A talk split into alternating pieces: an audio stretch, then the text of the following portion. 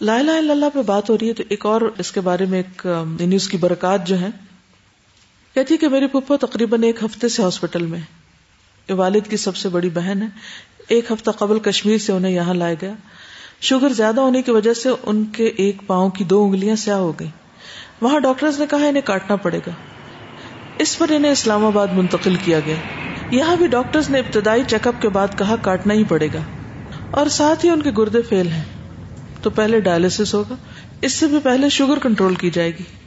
میں انہیں ہسپتال دیکھنے گئی، ان کے پاؤں دیکھے اور یہ سب باتیں معلوم ہوئی تو بہت پریشانی ہوئی، ایک بے چینی سی طاری ہو گئی، اور اللہ تعالیٰ سے گھر آ کر بہت دعا کی کہ یا اللہ انگلیاں نہ کاٹی جائیں، تو انہیں اس تکلیف سے بچا لے، ان کے لیے آسانی فرما دے، اگر تو نے انہیں دنیا سے لے جانا ہے تو صحیح سالم لے جا۔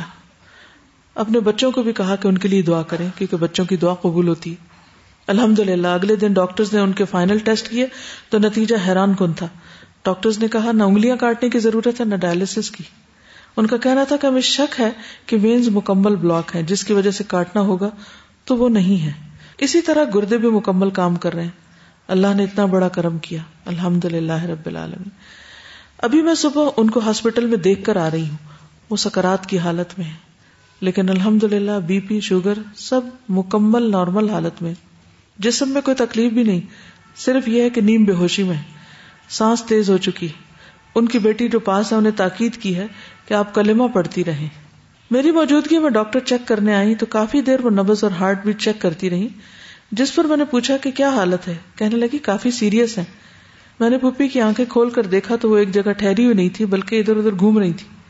ان کے لیے دعا کریں کہ اللہ تعالیٰ موت کی سختیاں ان کے لیے آسان کر دیں اور ان کے سب گناہوں کو معاف کر دے اور صاف ستھرا کر کے اپنے پاس بلا لے۔ تو آپ دیکھیے کہ ہر موقع پر، ہر لمحے، ہر ایک کو کلمے کی ضرورت ہے، اور اس کی تلقین جو ہے نا، جیسے حدیث میں تلقنوا موتاکم، تو تلقین ضروری ہے۔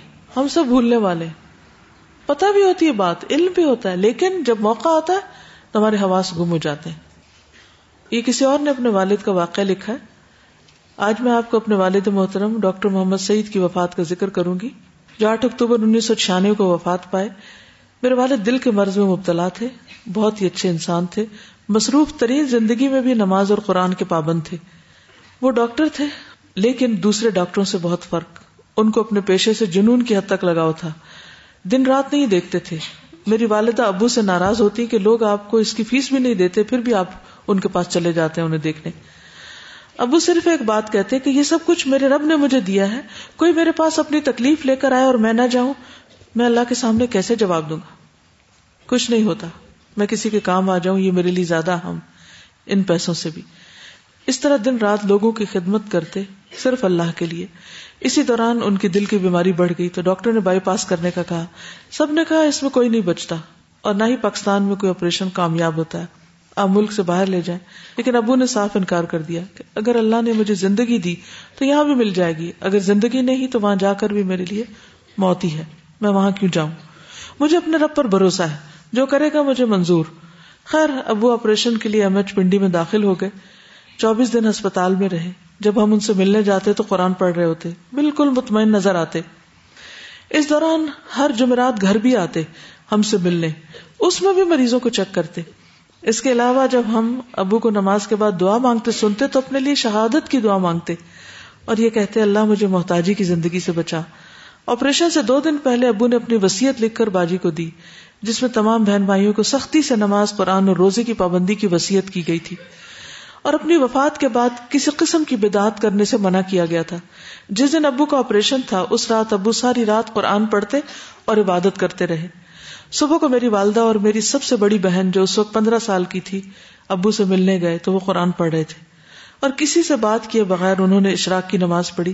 قرآن مکمل کرنے کے بعد پھر سورۃ یاسین کی تلاوت کی، دعا کی۔ اس کے بعد ڈاکٹرز اور نرسز آئیں اور آپریشن تھیٹر لے جانے کے لیے ان کو اسٹریچر پر لیٹنے کو کہا۔ انہوں نے کہا مجھے کچھ بھی نہیں ہوا، میں ٹھیک ہوں اور خود جاؤں گا۔ ایک ڈاکٹر نے کہا ڈاکٹر صاحب چلیے جھولے لینے کے لیے لیٹ جائیں۔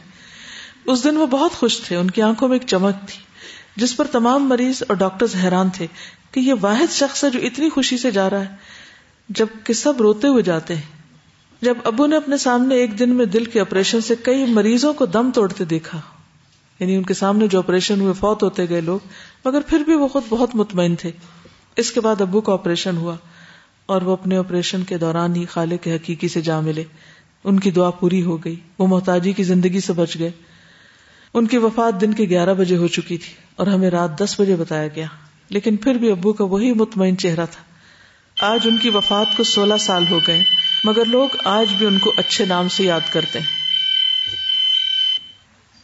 میں چاہتی ہوں کہ انہوں نے جیسے اپنے والد کا واقعہ لکھا ہے، ایسے ہی آپ سب لوگ بھی سچائی پر مبنی حقیقی واقعات اگر اس قسم کے جس سے لوگوں کی زندگی بدل سکتی، ان کو عمل کی راہ مل سکتی اور مرنے والوں کے لیے صدقہ جاریہ وہ ہو سکتے ہیں، عبرت ہو سکتی، ان کو لکھ لیں. انشاءاللہ اس کا پورا پلان آپ کو بتایا جائے گا، لیکن وہ آپ کے لیے بھی صدقہ جاریہ ہو جائے گا، کیونکہ آپ کی تحریر کی وجہ سے وہ لوگوں کے لیے ہدایت کا ذریعہ بنی. استاذہ، جب ہم کورس کر رہے تھے نا، اس سے تھوڑے سے پہلے ہی نا ٹرکی میں زلزلہ آیا تھا نا، جس میں بہت بڑی تعداد میں ستر ہزار جب سے مار گئے تھے. تو ہم یاد ہوگا آپ کو کہ انہوں نے اپنی بیٹی کا واقعہ بتایا تھا کہ وہ ان دنوں ٹرکی میں تھی جب زلزلہ آیا. تو ان کے ہسبینڈ اور ان کے ہسبینڈ کے جو چچا تھے شاید، وہ بیٹھے بزنس کی باتیں کر رہے تھے نیچے والے پورشن میں، اور اوپر والے پورشن میں وہ اپنے نیولی بورن بیبی کے ساتھ اکیلی تھیں. اور رات کا وقت تھا تو انہوں نے شارٹ ڈریس، جیسے نائٹ ڈریس ہوتا ہے، وہ پہنا ہوا تھا. تو جب زلزلہ آیا تو وہ اتنا شدید تھا کہ وہ فوراً وہیں سے اپنے چھوٹے بچے کو چھوڑ اور اسی نائٹ ڈریس میں وہیں سڑک پہ بھاگ گئیں. ہسبینڈ کے پاس میں نہیں گئیں، اور ہسبینڈ جو تھے وہ وہیں پہ بیٹھے بیٹھے لرز رہے تھے اور اپنے چچا کو بول رہے تھے وہ وہ کیا پڑھتے ہیں، مرتے ہوئے کیا پڑھتے ہیں. یہ ہماری ایک اسٹوڈنٹ ہوتی تھی کلثوم شاہین، ان کا بھی اسی طرح ایکسیڈنٹ ہوا تھا. تو ان کا واقعہ اور ان کی دوستوں کے جو ان کے بارے میں تاثرات تھے، اس پر مبنی کیسٹ ہے. یہ کیسٹ بھی بہت سے لوگوں کی ہدایت کا ذریعہ الحمدللہ بنی. اسی طرح وفات کے موقع پر کیا کریں، میت کی بخشش کی دعائیں اردو میں بھی ہیں اور اب الحمدللہ یہ انگلش میں بھی آ گئی ہیں. اور اسی طرح وفات کے موقع پر صبر کی تلقین جو ہے، غسل میت اور کفن کا طریقہ، آخری سفر کی تیاری، کل کے لیسن سے متعلق کچھ چیزیں اس میں بھی ہیں. پھر بیوگی کا سفر، خاص طور پر اگر کسی خاتون کا شوہر فوت ہو جائے، اور کثیر تعداد میں لوگوں کو بخشش کی دعا بانٹنے کے لیے، جس میں ساری دعائیں جو اوتھینٹک ہیں اکٹھی کر دی گئی ہیں. اسی طرح کچھ اور اداروں کے بھی پمفلٹس ہیں، فکر آخرت، وقنا عذاب النار، جنت النعیم، پھر قیامت اور قبر وغیرہ کا بیان، اور دنیا کے عیب مسافر، اور ایک کتاب ہے انسانیت موت کے دروازے پر مولانا ابوالکلام آزاد کی، جس میں مشہور لوگوں کے وفات کے واقعات لکھے ہوئے ہیں. تو تاریخی واقعات تو بہت سے ملتے ہیں، لیکن عام روزمرہ زندگی میں جو واقعات ہیں اگر ان کو بھی جمع کر کے ایک نئی کتاب بنا لی جائے تو ایک بہت ہی نیکی کا کام ہوگا اور لوگوں کے لیے بھلائی کا ذریعہ بنے گی. جی، کہتے ہیں کہ ویب سائٹ پر بھی ڈیتھ کے ٹاپک پر ایک پورٹل موجود ہے ہمارا، روز قیامت کیا ہوگا وہ بھی. جی، میرے سامنے کافی ایکسپیرینسز ہیں ایسے جو میں نے ڈیتھ ہوتے دیکھی ہیں اپنے. تو اکثر منع کیا جاتا ہے ہم لوگوں کو، جیسے ہمارے بہت پیارے ہیں تو کہ ان کے بارے میں اگر آپ کوئی ایسی ویسی یعنی بیڈ ایکسپیرینس ہے تو آپ مت بتائیں کسی کو، نام نہیں لیں، رشتہ نہ بتائیں، لیکن صرف بطور واقعہ. اب جیسے ابھی میں نے آپ کو یہ ریاض کے قصے کی کئی عربی کتابوں کا سیٹ سے ہیں بتائے ہیں، تو آپ کو تو نہیں پتا کہ کون ہے. جیسے استاذہ ایک بزرگ میرے سامنے ان کی ڈیتھ ہوئی، اور وہ ان کا اگر زندگی بھر کا عمل دیکھا جائے تو وہ بہت ہیلپ کرنے والی تھی مشکل میں لوگوں کی، اور بہت نمازی پرہیزگار. صرف جب ہمیں شعور آیا تو مجھے پتا چلا کہ ایک چیز جو غلط تھی کہ وہ بدعت کو بہت زیادہ فالو کرتی تھی. اور وہ بہت بڑھاپے میں جب ان کی ڈیتھ ہوئی تو جب صبح ان کو جب غسل دیا گیا اور جب ان کو دفنایا گیا تو ان کی باڈی اکڑ چکی ہوئی تھی، اور ان کا جو چہرہ تھا وہ لیفٹ سائڈ پہ تھا. اور اس کے بعد ہم لوگوں نے بہت کوشش کی، اب زبردستی تو نہیں کی جا سکتی، لیکن ان کا رائٹ سائڈ پہ نہیں ہوا. اور وہ کتنے سال ہو گئے میرے ذہن میں، یعنی عجیب سا کوشچن مارک ہے، مجھے سمجھ نہیں آتا. کتنی واضح کہانی ہے. نبی صلی اللہ علیہ وسلم نے فرمایا کل بدعت ضلالہ، سیدھے رستے سے ہٹی ہوئی چیز ہے. اور جب بدعت میں انسان پڑتا ہے تو سارے نیک اعمال برباد ہو جاتے ہیں، اس کی توبہ بھی قبول نہیں ہوتی. پھر بہت نیک اور پرہیزگار تھیں، وہ عبادت گزار تھیں، لیکن عبادت کا جو ایک ہمارے ہاں کانسیپٹ ہے کہ اپنی حاجتوں کے لیے جو ہم لوگ کرتے دنیا کے لیے عبادت، اور جو ایک ان کا ڈرا بیک تھا کہ وہ بہت ابیوسو لینگویج یوز کرتی تھی. تو آپ یقین کریں کہ جب ان کی ڈیتھ ہوئی ہے تو فوت ہونے سے کچھ عرصہ پہلے تک وہ صرف کپڑوں کی باتیں کر رہی تھیں، میرے کپڑے کا کرا دو، پتا تھا دو دن بعد وہ ان کی ڈیتھ ہونی تھی اور وہ بول بھی نہیں سکتی تھی، کروٹ بھی نہیں بدل سکتی تھی. اور اللہ تعالیٰ مجھے معاف کرے اگر میں غلط گمان کری ہوں، جب ان کی ڈیتھ ہوئی ہے تو ان کی زبان باہر نکلی ہوئی تھی. کیونکہ آپ اس میں بھی آپ دیکھیے کہ زبان کی برائیاں سب سے بڑھ کے تھیں، تو زبان ہی باہر آ گئی. تو ہم سب کو بھی ڈرنا چاہیے. میں اسی لیے چاہتی ہوں کہ بالکل سچے، اس میں ذرا سی بھی آمیزش نہ ہو، کسی شک و شبے کی کوئی مبالغہ رائی نہ ہو، لیکن چاہے وہ ایک پیراگراف چار لائنیں ہو، ان واقعات کو جمع کر دینا چاہیے. ہمیں کوئی اس سے دلچسپی نہیں، نام کیا تھا ان کا یا کون ہے، صرف علاقہ بتا دیں، پنڈی کے ایک علاقے میں یا مری کے ایک علاقے میں یا فلاں.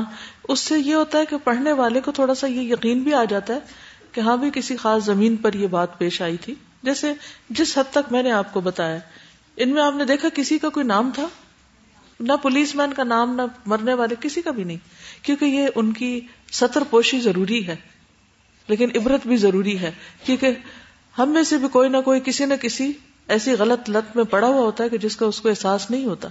تو اس سے باز آنا ضروری ہے، توبہ کرنا ضروری ہے. انشاءاللہ آپ کے سامنے پروجیکٹ رکھ بھی دیا جائے گا، لیکن آپ لکھیے، آج ہی لکھنا شروع کر دیں. کچھ بھی آپ کو معلوم ہے لکھیں، اور صاف ستھری واضح تحریر ہو. مزید کیا چاہیے وہ اس کو آپ دوبارہ بھی درست کر سکتی ہیں، لیکن آج جو حافظے میں ہے اس کو کاغذ پر تو لے آئیں. اگر آپ کے واقعات زیادہ تر خواتین سے متعلق ہے تو ہم اس کو ریلیٹ بھی زیادہ کر سکتے ہیں. آگے چلیں. کسی نے اپنے سفر کا واقعہ بھی لکھا ہو، لکھتے ہیں کہ موت کا اگر حقیقی طور پر تصور یا اس کو محسوس کیا جائے تو بڑے بڑوں کو قبلہ درست کرنے پہ مجبور کر دیتا ہے. استاذہ میں پانچ بچوں کی ماں ہوں اور کافی حد تک بچوں سے لینیٹ بھی رہی ہوں. آج سے تقریباً تین ماہ پہلے مجھے کینیڈا جانے کا اتفاق ہوا. اس سفر کے ایکسپیرینس نے مجھے بہت حد تک سمجھنے اور بدلنے پہ مجبور کر دیا. میرے ہسبینڈ پہلے سے ہی وہاں جا چکے تھے. اچانک تین دن میں میرا بھی وہاں جانے کا پلان بن گیا. ایئرپورٹ پر سامان بک کروانے کے بعد بھی میں بار بار فون کر کے کبھی ایک بیٹی کو، کبھی دوسری کو، کبھی بیٹے کو انسٹرکشنز دے رہی تھی. میں بہت پریشان تھی کہ میری ایبسنس میں بچے کیا اور کیسے کریں گے. دفعتاً میری نظروں میں سب سین بدل گیا اور میرے دل میں یہ احساس پیدا ہوا کہ اگر یہ میرا آخرت کا سفر ہوتا تو میں نے بچوں کو کس قابل چھوڑا ہے، کیا سکھا کے مر رہی ہوں. ابھی تو سیل فون پر میں ان سے رابطہ کر سکتی ہوں، مرنے کے بعد تو میں ان کو گائیڈ نہیں کر سکوں گی، اور وہ وہی کچھ کریں گے جو میں نے ان کی تربیت کی ہوگی. وی آئی پی لاؤنج، پھر بزنس کلاس میں جانے کی وجہ سے مجھے عام مسافروں کی نسبت خاص مراعات حاصل تھی، جن کی وجہ سے مجھے لمبے چوڑے مراحل سے گزرے بغیر پرائرٹی پر جہاز میں پہنچا دیا گیا، جس پر میں نے اللہ کا شکر ادا کیا. ساتھ ہی سوچا کہ اس دنیا میں تو وسائل کی وجہ سے میں نے فائدہ اٹھا لیا کہ سارے مرحلے آسان ہو گئے، کیا آخرت میں میرے اعمال اس قابل ہوں گے کہ وہاں پر میرا حساب فٹافٹ ہو جائے اور میں ایک بہتر سٹیٹس پا سکوں. پھر جہاز میں جب میرے سامنے کھانا آیا تو نوالا منہ میں لے جاتے ہوئے یہ حقیقت مجھ پہ کھل گئی کہ آج جس وزٹ کو میں اچانک اور ان پلانڈ سمجھ رہی تھی وہ تو اللہ کے یہاں پہلے سے ہی پلانڈ تھا، کیونکہ آج جس رزق پر میری مہر لگی تھی وہ میرے گھر میں نہیں تھا، بلکہ زمین اور آسمان کے درمیان اس جہاز میں تھا، صرف میں بے خبر تھی. پھر تمام راستہ بے اختیار میرے آنسو گرتے رہے.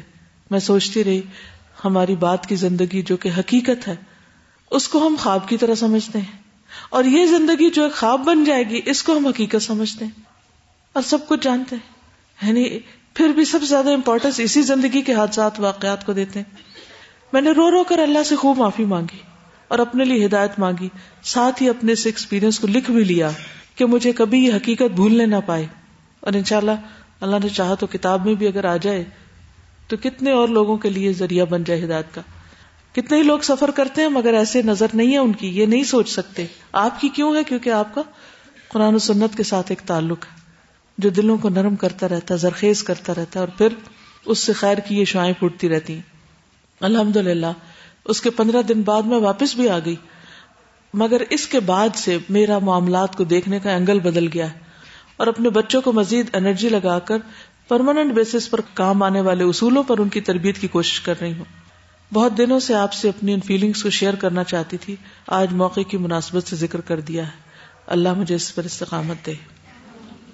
ایسے بہت سے واقعات آپ میں سے بہت سے لوگوں کے پاس ہوں گے، لیکن چونکہ کاغذ اور قلم کا سہارا آپ نے نہیں لیا اس لیے وہ وقتی طور پر اوپر آتے ہیں ذہن میں اور پھر واپس چلے جاتے ہیں، تو ان کو سمیٹ لیجئے، اپنے اعمال کی حفاظت کر لیجئے۔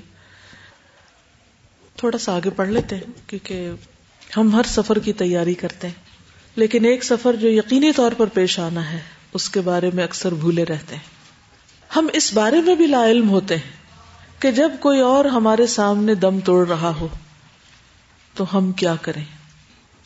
تو آج ہم پڑھیں گے کہ وفات کے موقع پر کیا کریں۔ جب کوئی شخص آپ کے سامنے فوت ہو رہا ہو تو اسے کلمہ پڑھنے کی تلقین کریں، اور تلقین کا مطلب صرف یہ نہیں کہ آپ اسے کہیں کلمہ پڑھو کلمہ پڑھو، بلکہ آپ خود پڑھنا شروع کر دیں، دہراتے رہیں دہراتے رہیں پڑھتے رہیں حتیٰ کہ وہ بھی پڑھ لیں۔ جب وفات ہو جائے تو سب سے پہلے اسے اللہ کا فیصلہ سمجھ کر، ایک حقیقت سمجھ کر قبول کریں، اسے ایکسیپٹ کریں، اور یہ انتہائی ضروری ہے۔ اس کے لیے صبر کی ضرورت ہوتی ہے، صبر سے کام لیں، کیونکہ آج یہ واقعہ کسی اور کے ساتھ پیش آیا ہے، کل یہ میرے ساتھ ہونے والا ہے۔ اپنی موت کو یاد کریں، اس وقت چیخنا چلانا رونا دھونا اللہ کی پسند کے خلاف حرکتیں کرنا یہ نہ آپ کو فائدہ دے گا اور نہ میت کو۔ تو صبر، پہلا کام صبر۔ قرآن مجید میں اللہ تعالیٰ فرماتے ہیں سورۃ البقرہ ایک سو پچپن سے ایک سو ستاون تک، وَلَنَبْلُوَنَّكُمْ بِشَيْءٍ مِّنَ الْخَوْفِ وَالْجُوعِ وَنَقْصٍ مِّنَ الْأَمْوَالِ وَالْأَنفُسِ وَالثَّمَرَاتِ وَبَشِّرِ الصَّابِرِينَ الذين الذين إذا أصابتهم مصيبة قالوا قالوا إنا لله وإنا إليه راجعون أولئك عليهم صلوات من ربهم ورحمة وأولئك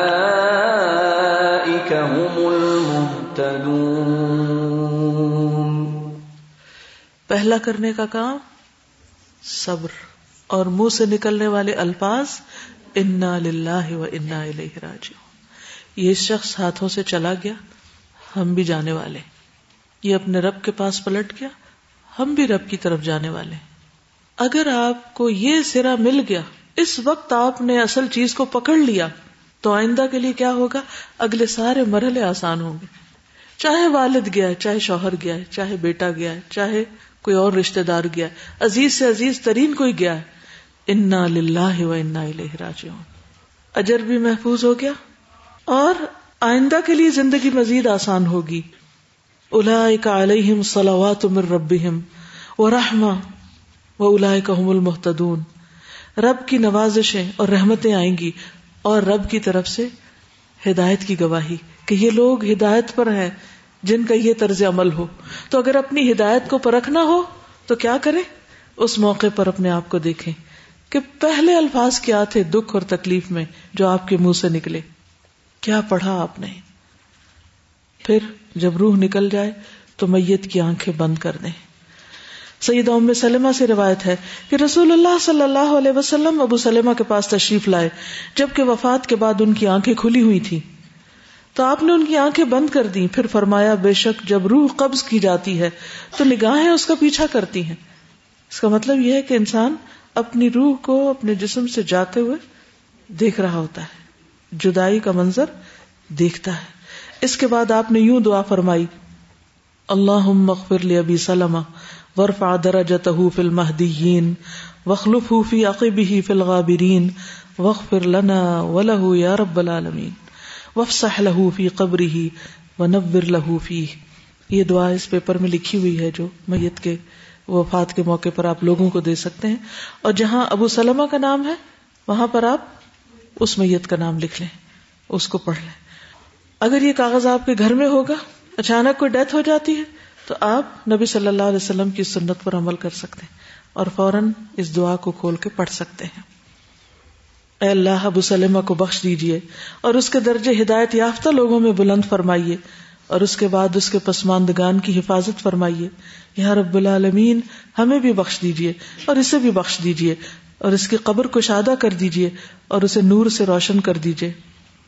تو میت کو اس وقت آپ کا رونا نہیں فائدہ دے گا، آپ کی دعا فائدہ دے گی، اور اگر غم اور صدمے کی وجہ سے کچھ سمجھ نہیں آ رہی تو دیکھ کے دعا پڑھ لیجئے، عربی میں بھی پڑھ لیجئے، اردو میں بھی پڑھ لیجئے، لیکن اس وقت اس کی فکر اپنے سے زیادہ کیجئے۔ جب کوئی فوت ہوتا ہے ہم اس سے زیادہ اپنی فکر میں پڑتے ہیں، ہائے ہمارا کیا بنے گا اور یہ ہمیں چھوڑ گیا، ہماری جدائی ہوگی۔ بھائی یہ سوچو اس کے ساتھ کیا ہونے والا ہے، اس کا حساب کیسے ہوگا، اس کی آخرت کا کیا ہوگا۔ ہمارے پاس تو ابھی ٹائم ہے کہ اپنے لیے کچھ کر لیں، لیکن اس کے پاس ٹائم نہیں ہے، ختم ہو گیا اس کا وقت۔ تو اس وقت کو ضائع نہ کریں، اللہ سے لو لگائیں، اللہ سے دعا کریں، اور ساتھ ساتھ میت کے ہاتھ پاؤں سیدھے کر دیں، کیونکہ بازو کا جسم اکڑ جاتا ہے تو پھر دفنانے میں غسل میں مشکل پیش آتی ہے۔ سر کے نیچے سے سرہانا نکال دیں تاکہ اسٹریٹ ہو جائے جسم۔ اگر مصنوعی دانت ہو، ڈینچر وغیرہ ہو، یا کانٹیکٹ لینزز ہوں یا زیورات ہوں تو وہ بھی ساتھ ہی اتار لیں، کیونکہ ہو سکتا ہے تھوڑی دیر کے بعد میت کے جسم میں تناؤ آ جائے اور پھر یہ چیزیں اتارنا بہت مشکل ہو جائے۔ میت کا منہ کھلا ہو تو کپڑے کی ایک چوڑی سی پٹی لے کر ٹھوڑی کے نیچے سے نکال کر سر کے اوپر باندھ دیں تاکہ منہ نہ کھلے۔ کیا کریں؟ اسٹرپ لے کر فوراً نیچے سے اوپر منہ کو باندھ دیں۔ اسی طرح دونوں پاؤں کو اکٹھا کر کے دونوں انگوٹھوں کو باہم باندھ دیں۔ میت کو کسی چادر سے ڈھانپ دیں۔ رسول اللہ صلی اللہ علیہ وسلم کی جب وفات ہوئی تو انہیں دھاری دار چادر سے ڈھانپ دیا گیا تھا، یعنی ضروری نہیں سفید ہو، کوئی بھی ہو، لیکن بہت بڑی رضائی اور کمبل اور ایسی چیزیں مت ڈالو، سمپل چادر ہو۔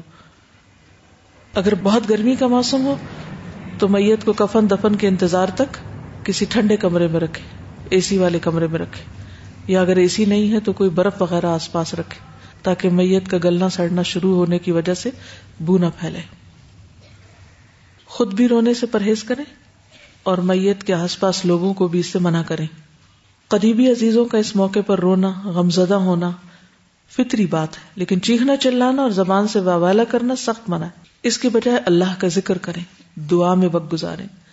ابو سلمہ کی میت پر گھر والوں میں سے کچھ لوگ چیخے، نوحہ کرنے لگے تو نبی صلی اللہ علیہ وسلم نے فرمایا، تم اپنی جانوں کے لیے بھلائی کی دعا کیا کرو، اس لیے کہ فرشتے جو بھی تم کہتے ہو اس پہ آمین کہتے ہیں۔ خوبیوں کا تذکرہ، مرنے والے کی خوبیوں اور نیکیوں کا تذکرہ کرنا چاہیے، اس کی برائیوں کو یاد نہ کریں، کیونکہ اب اس کا معاملہ اللہ کے ساتھ ہے۔ حضرت عائشہ کہتی ہیں، نبی صلی اللہ علیہ وسلم نے فرمایا، مرنے والوں کو برا نہ کہو، جو کچھ انہوں نے آگے بھیجا وہ اس کا بدلہ پا چکے، اپنے انجام کو پہنچ جائیں گے وہ۔ رسول اللہ صلی اللہ علیہ وسلم نے فرمایا، جب تمہارا کوئی فوت ہو جائے تو اسے چھوڑ دو اور اس کی عیب چینی مت کرو، یعنی نام لے کے اس کے برے تذکر مت کرو۔ جس مسلمان میت پر دو یا دو سے زیادہ مسلمان گواہی دیں، یعنی اس کی تعریف کریں، یہ اچھا آدمی تھا، اللہ اور اس کے رسول سے محبت کرنے والا تھا، تو اللہ تعالیٰ اس میت پر رحم فرماتے ہیں۔ اور خاص طور پر پڑوسی کی گواہی، نبی صلی اللہ علیہ وسلم نے فرمایا، جو مسلمان بھی وفات پا جائے اور چار قریبی پڑوسی اس کے حق میں بھلائی کی گواہی دیں تو اللہ تعالیٰ فرماتے ہیں، جو تمہیں علم تھا میں نے قبول کر لیا، اور جو تم نہیں جانتے تھے یعنی اس کے بارے میں، اسے میں نے معاف کر دیا۔ تو ظاہر ہے کہ یہ ہمسائے، دوست، احباب، آپ کے کولیگز آپ کے حق میں صرف اس وقت اچھی گواہی دیں گے جب آپ ان کے ساتھ دنیا میں اچھا سلوک کریں گے۔ اس وقت اپنا جائزہ لے لیں، آپ کے بہن بھائی آپ کو کیا کہتے ہیں، آپ کے رشتہ دار آپ کے بارے میں کیا سوچتے ہیں، آپ کے گھر کے لوگ، آپ کا شوہر، آپ کا باپ، آپ کے بہن بھائی، آپ کے بچے کیا کہتے ہیں، آپ کیسی ہیں، آپ کون ہیں۔ تو مرنے کے بعد جھوٹی گواہیاں تو نہیں دیں گے، اور اگر وہ جھوٹ بول رہے ہوں گے تو اللہ تعالیٰ جھوٹی گواہیاں تو نہیں لیتا، تو انہیں اس قابل کیجیے کہ وہ آپ کے لیے سچی گواہی دے سکیں، اور اس کے لیے آپ کو مستقل طور پر اپنا مزاج بدلنا ہوگا۔ ہر وقت دوسروں پہ تنقید، ہر وقت دوسروں کو برا بھلا کہنا یا سوچنا یا ان سے بدتمیزی کرنا یا لڑائی کرنا یا ان کے ساتھ اوفینڈیڈ رہنا، یہ چھوڑ دیں، یہ چند دن کی باتیں اور بہت پیٹی ایشوز ہیں۔ کوئی برا بھی کر جائے تو اس کے ساتھ جواباً اچھا کریں، اگر اپنے سے کوئی غلطی ہو جائے تو فوراً معافی مانگ لیں، دیر نہ کریں، اپنے اچھے آثار چھوڑ کر جائیں کہ لوگ آپ کو اچھے لفظوں میں یاد کریں۔ اس لیے نہیں کہ آپ کی شہرت ہو جائے، اس لیے کہ آپ کے لیے اچھی گواہی ہو۔ میت پر رونا، جابر بن عبداللہ کہتے ہیں جب میرے والد قتل کر دیے گئے تو میں کپڑا ان کے چہرے سے ہٹانے لگا اور رونے لگا، اور نبی صلی اللہ علیہ وسلم مجھے اس سے منع کر رہے تھے، تو میری پھوپھی فاطمہ رونے لگی۔ نبی صلی اللہ علیہ وسلم نے فرمایا تم رو رہی ہو، یا فرمایا تم نہ رو۔ فرشتے اپنے پروں سے ان پہ سایہ کیے رہے یہاں تک کہ تم نے اٹھا لیا۔ کس پر؟ جابر کے والد پر۔ سوچتے ہو کہ اگر لوگ توجہ سے اذان ہی سن لیں تو ان کو کلمہ پڑھنا آ جائے۔ پورے ملک میں اذانیں گونجتی ہیں، لیکن اس وقت بھی لوگ باتوں میں لگے ہوتے ہیں، یہ توجہ ہی نہیں کرتے، یہ جواب ہی نہیں دیتے، تو نتیجہ کیا ہوتا ہے؟ کلمہ ہی نہیں پڑھنا آتا۔ بہرحال عبداللہ بن جعفر سے روایت ہے کہ جعفر بن ابی طالب کی شہادت کے موقع پر نبی صلی اللہ علیہ وسلم نے آل جعفر کو تین دن تک کچھ نہ کہا، پھر ان کے پاس آئے اور فرمایا آج کے بعد میرے بھائی پہ مت رونا، یعنی سوگ تین دن تک کے لیے۔ تو رونے کی اجازت ہے لیکن تین دن کے بعد رونا بند کر دو، لیکن یہ یاد رہے کہ چیخنا چلانا منع ہے، نوحہ منع ہے۔ پھر میت کو بوسہ دینا جائز ہے۔ حضرت عائشہ کہتی ہیں میں نے دیکھا رسول اللہ صلی اللہ علیہ وسلم نے عثمان بن مظعون کی میت کو بوسہ دیا تھا، اور میں نے دیکھا کہ آپ کے آنسو بہ رہے تھے، یعنی آپ بھی رو رہے تھے۔ سیدنا ابو بکر نبی کریم صلی اللہ علیہ وسلم کی وفات کے بعد ان کے پاس پہنچے، ان کے چہرے مبارک سے کپڑا اٹھا کر جھکے اور آنکھوں کے درمیان بوسہ دے کر رو دیے۔ موت کی خبر دینا، میت کے رشتہ داروں، دوستوں اور نیک لوگوں کو موت کی خبر یا اطلاع کرنا مسنون ہے تاکہ وہ اس کے جنازے میں حاضر ہو جائیں۔ اس اطلاع کو اعلان کی شکل دینا اور اس کی تشہیر کرنا منع ہے، یہ نائی میں شمار ہوتا ہے، خصوصاً شہرت کے لیے اگر ہو۔ جنازے کی اطلاع تو دی جائے گی جب ہی کوئی آئے گا نا۔ اصل میں زمانے جاہلیت میں وفات کے موقع پر کچھ لوگ مقرر کر دیے جاتے جو آبادیوں میں جا کر ڈھول پیٹنے کے ساتھ ساتھ نوحہ اور بین کر کے وفات کا اعلان کرتے، تو اس سے منع کیا گیا۔ جتنے بڑے سردار کی موت ہوتی اتنا زیادہ اہتمام ہوتا اور دور دور تک یہ اعلان کیا جاتا، تو یہ اعلان کے لیے تھا، جنازے کے لیے نہیں، تو اس عمل کو نعی کہتے ہیں۔ صحابی رسول حذیفہ بن یمان اس بارے میں اتنے محتاط تھے کہ جب ان کا کوئی عزیز وفات پاتا تو کہتے کسی کو اطلاع نہ کرے، مجھے ڈر ہے کہ کہیں نائی میں شمار نہ ہو، کیونکہ میں نے اپنے ان دونوں کانوں سے رسول اللہ صلی اللہ علیہ وسلم کو نائی سے روکتے ہوئے سنا ہے۔ یعنی نائی کیا ہے؟ شہرت کے لیے باقاعدہ خاص انداز میں لوگوں تک بات لے جانا، لیکن جنازے کی اطلاع دینے کی اجازت ہے۔ اس کا بہترین طریقہ کیا ہے؟ جیسے نبی صلی اللہ علیہ وسلم نے نجاشی کی وفات کے موقع پر فرمایا تھا استغفروا لاخیکم، اپنے بھائی کے حق میں استغفار کرو۔ نبی کریم صلی اللہ علیہ وسلم نے نجاشی کے علاوہ زید، جعفر اور عبداللہ بن رواحہ کی شہادت کی اطلاع بھی مسلمانوں کو دی، تو یہ مت سوچے حضرت حذیفہ کی حدیث سے کہ کسی کو اطلاع نہ دی جائے، وفات کی اطلاع دی جا سکتی ہے لیکن شہرت دینا منع ہے۔ موت کی خبر سننے والا، یعنی جس کو اطلاع دی جائے پھر وہ آگے سے جواب میں کیا بولے، انا للہ و انا الیہ راجعون۔ ام سلمہ کہتی ہیں رسول اللہ صلی اللہ علیہ وسلم نے فرمایا جب بھی کوئی مسلمان مصیبت کے وقت یہ دعا مانگے جس کا اللہ نے حکم دیا ہے تو اللہ تعالیٰ اس مسلمان کو پہلے سے بہتر بدلہ عطا فرمائیں گے، انا للہ و انا الیہ راجعون کے علاوہ اللہم اجرنی فی مصیبتی واخلف لی خیرا منہا۔ ہم سب اللہ کے لیے ہیں، ہمیں اسی کی طرف پلٹنا ہے، یا اللہ مجھے میری مصیبت کے عوض بہتر اجر دے اور اس سے بہتر بدلہ عطا فرما۔ اس کے بعد آپ کی کتاب میں دو ٹاپکس ہیں اور ان میں جو احادیث ہیں وہ دونوں ضعیف ہیں، اس لیے ان کو میں چھوڑنی، ظالم کافر کے مرنے کی خبر اور کسی مخالف اور تکلیف دہ شخص کی وفات، ان کی احادیث ضعیف ہیں۔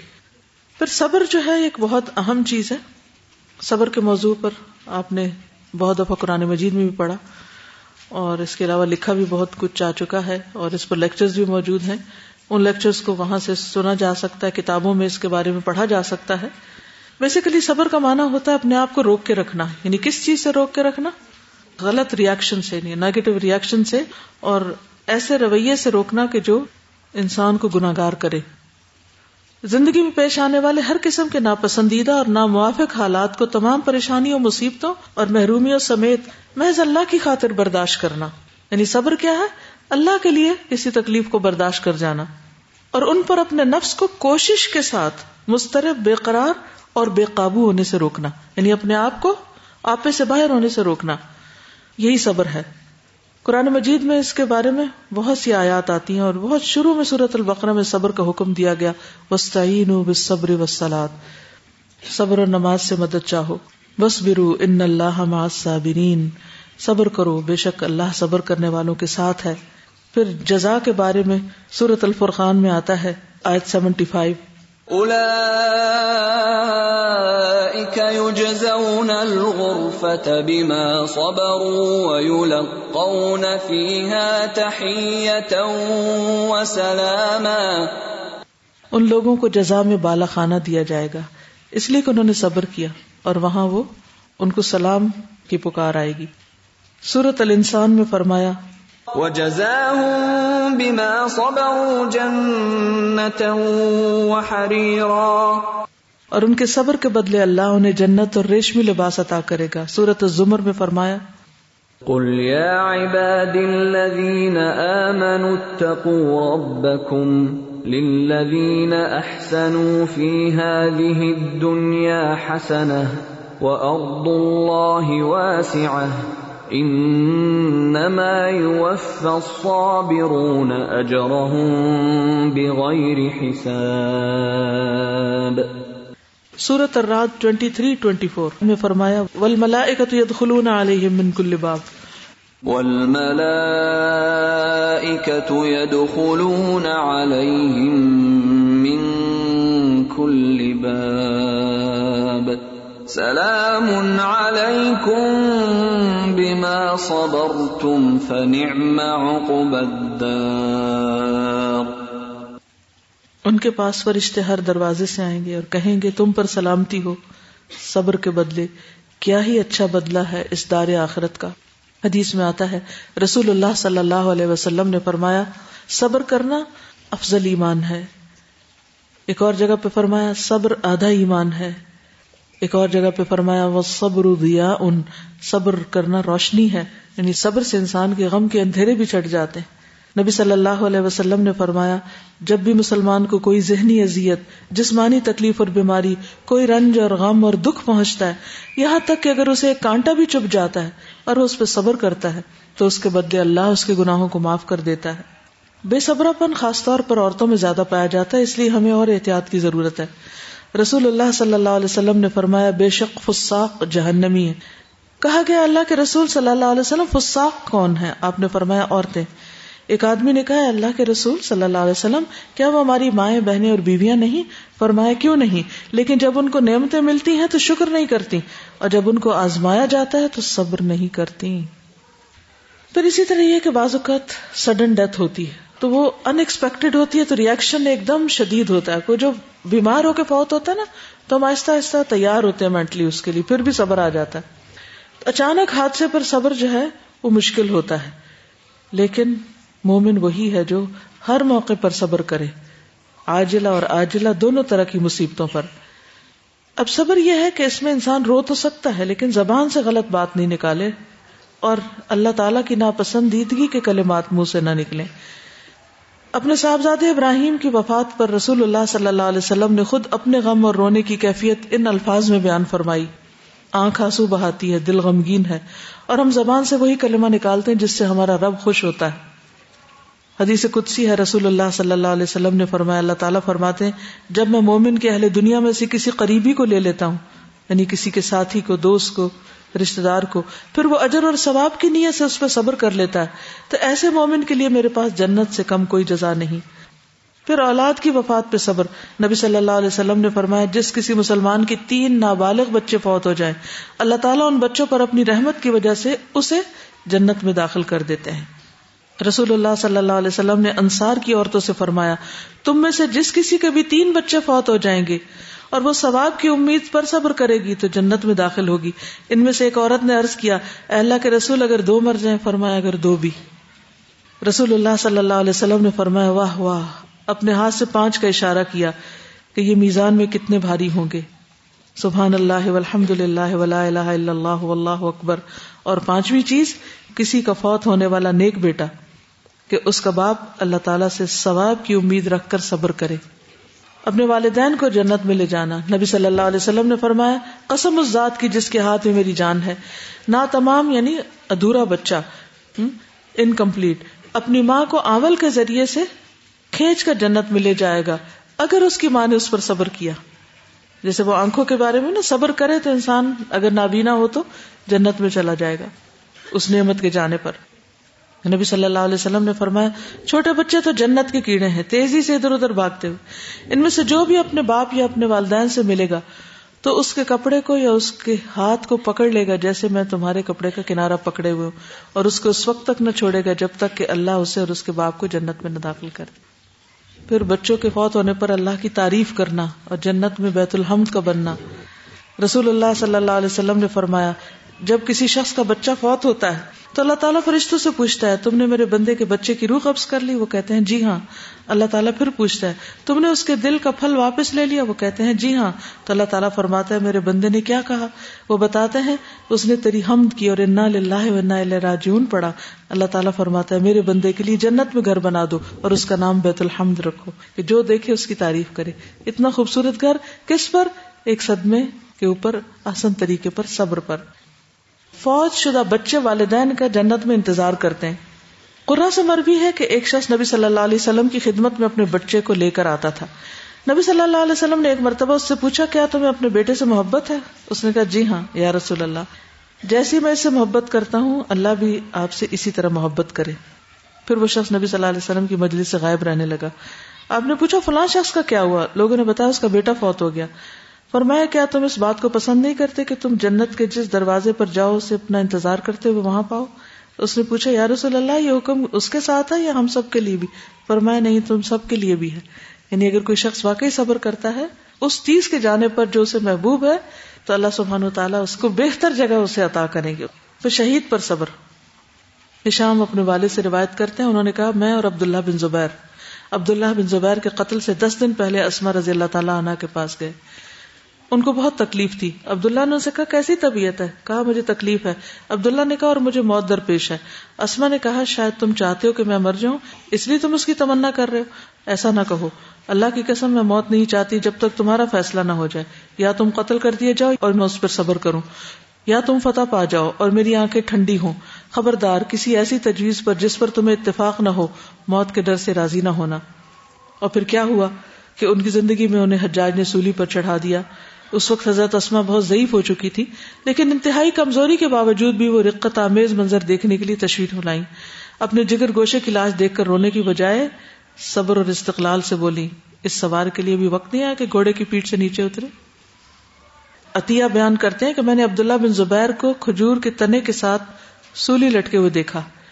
ایک عورت کو پالکی میں اٹھا کے لایا جا رہا تھا حتیٰ کہ اس کی طرف چلی گئی. لوگوں نے کہا یہ اس کی ماں ہے. وہ روشن چہرے والی اور مسکرانے والی خاتون وہ کون تھی؟ حضرت عائشہ کی بہن حضرت اسماء. کہ اس وقت بھی انہوں نے اتنے بڑھاپے کے باوجود صبر کیا. ہم میں سے اکثر لوگ کہتے ہیں اب صبر نہیں ہوتا کیونکہ اب ہم کمزور ہو گئے ہیں, بوڑھے ہو گئے. صبر کا تعلق کسی خاص عمر سے نہیں ہے, ہر عمر میں ہے. اور جو نیت کر لیتا ہے اللہ تعالیٰ اس کو صبر دے دیتا ہے. من یتصبر یصبرہ اللہ. اور اللہ جس سے زیادہ محبت کرتا ہے اس کو زیادہ بڑی مشکل میں ڈالتا ہے اور پھر وہ اس پر صبر کرتا ہے اور اس سے اس کا درجہ بے حد بلند کر دیتا ہے. اور یہ یاد رکھیے کہ اللہ کی توفیق سے ہی صبر ملتا ہے. وَاصْبِرْ وَمَا صَبْرُكَ إِلَّا بِاللَّهِ. اس لیے اللہ سے مدد مانگنی چاہیے. رسول اللہ صلی اللہ علیہ وسلم نے فرمایا بے شک انسان پر ڈالے گئے بوجھ اور تکلیف کے مطابق اللہ کی طرف سے اس کے لیے مدد آتی, اور اسی طرح اس پر ڈالی گئی آزمائش کے مطابق اللہ کی طرف سے اسے صبر کی توفیق ملتی. پھر صبر کی دعائیں بھی کرنی چاہیے. ایک تو انا للہ پڑھنا صبر دیتا ہے انسان کو, کیونکہ اللہ کا وعدہ ہے نوازشیں اور رحمتیں آئیں گی. دوسرا یہ ہے کہ یہ دعا ربنا افرغ علینا صبرا وثبت اقدامنا وانصرنا علی القوم الکافرین اور اللہم اجرنی فی مصیبتی واخلف لی خیرا منہا.